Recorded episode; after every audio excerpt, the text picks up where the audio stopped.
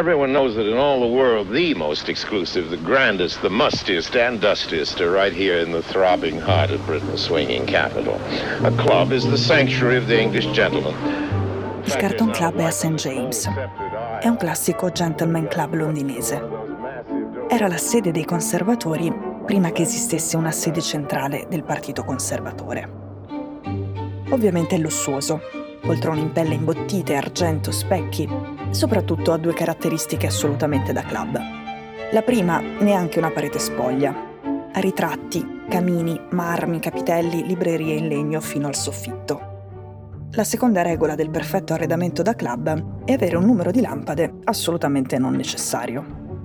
Al Carlton, in una delle sale che sarà grande al massimo 80 metri quadri, ce ne sono almeno 17 tra abat-jour, lampade a stelo, applique per i quadri.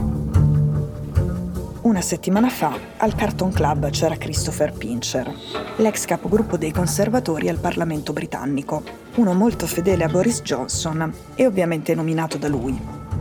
Era completamente ubriaco e ha molestato due uomini.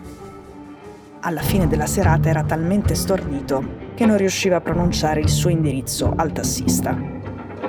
Lui è l'ultimo scandalo di Boggio e la sua ultima bugia, quella che dopo un eterno traballare lo ha fatto cadere.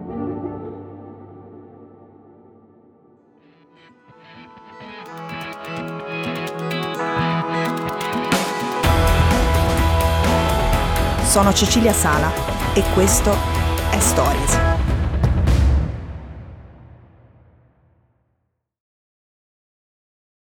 Boris Johnson hasn't been able to hide his frustration about how events back home have distracted from his efforts here in India. Questo non è l'unico scandalo sessuale che ha riguardato i conservatori nell'ultimo anno. È il quinto. In generale gli scandali di Boris Johnson sono ben più di 5. Ha mentito alla regina. È scappato pur di non rispondere alle domande sul Partygate. Le molte feste nella sua residenza quando tutti gli altri britannici erano in lockdown. Johnson si è anche paragonato a Mosè. Lui è uno che da piccolo voleva fare il re del mondo e quando faceva giornalista diceva «Sì, ma meglio fare il politico, perché i giornalisti non fanno le statue». Si era già scordato di consegnare parte della sua dichiarazione dei redditi, si è anche scordato delle molestie di Pincher. Su di lui prima ha negato attraverso il suo portavoce, poi ha fatto capire che sapeva, ma ha dato la colpa di quella bugia alla sua memoria sbadata. Adesso Boggio è caduto su quest'ultimo scandalo, ma è caduto in particolare sull'ammutinamento di massa degli uomini del suo governo, che non arrivava dal nulla. Sul foglio Paola Peduzzi ha scritto questo. L'ammutinamento è stato molto più rapido e compatto di quanto si pensasse, con buona pace di chi diceva che no, non c'è stato alcun coordinamento, solo un disperato desiderio comune di integrità esploso tutto insieme.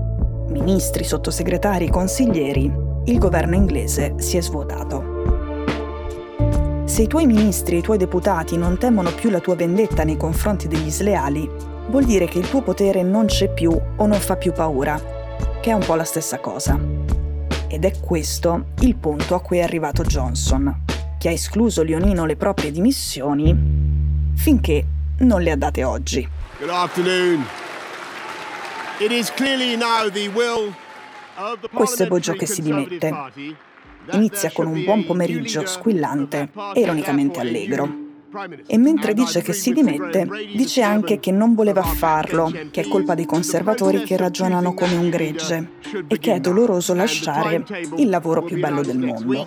And I have today appointed a cabinet to serve as I will until a new leader is in place. Ma è evidente la volontà del Partito Conservatore in Parlamento ed è che serva un nuovo leader.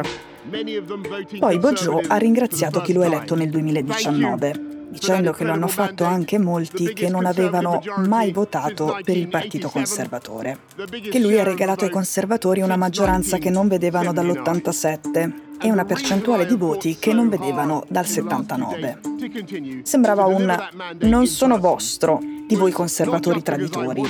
Ho un mio popolo e sono qui perché sono piaciuto io più che voi. Quando era stato eletto sindaco di Londra nel 2008, Johnson era stato soprannominato il politico Heineken, cioè quello capace di prendere i voti anche fuori dal solito bacino di partito. Con quelle parole e con quel tono, Boggio ha già detto: io torno. Vedremo. Intanto, finché non si trova un sostituto, il primo ministro rimane lui. Stamattina, quando abbiamo capito che Johnson si sarebbe dimesso, l'Economist ha fatto uscire la sua prossima copertina. Clown Fall, la caduta dei clown. E ha picchiato duro. Ha scritto che Boggio è una catastrofe, che vorrebbe proseguire come primo ministro reggente fino all'autunno, invece deve andarsene subito. Che ci sono le sue impronte digitali ovunque su questo casino. E ancora, fino alla fine il signor Johnson si è aggrappato disperatamente al potere, vaneggiando di avere un mandato diretto dal popolo. È sempre stata una sciocchezza, la sua legittimità deriva dal Parlamento. Come l'ex presidente americano Donald Trump, più Boggio continuava a resistere, più si squalificava. E nel modo in cui se n'è andato, come nel modo in cui ha governato, ha dimostrato un disprezzo sfrenato per il suo partito e la nazione.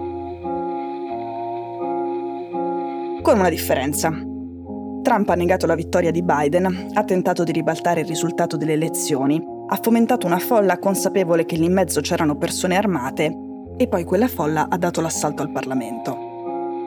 Boggio, alla fine di tutto, si è convinto a lasciare in 48 ore.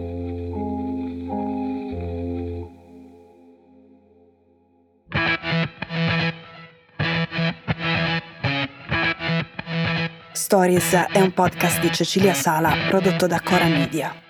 La cura editoriale è di Francesca Milano. In redazione Simone Pieranni. L'advisor è Pablo Trincia. La producer è Monica De Benedittis. La post-produzione e il sound design sono di Daniele Marinello.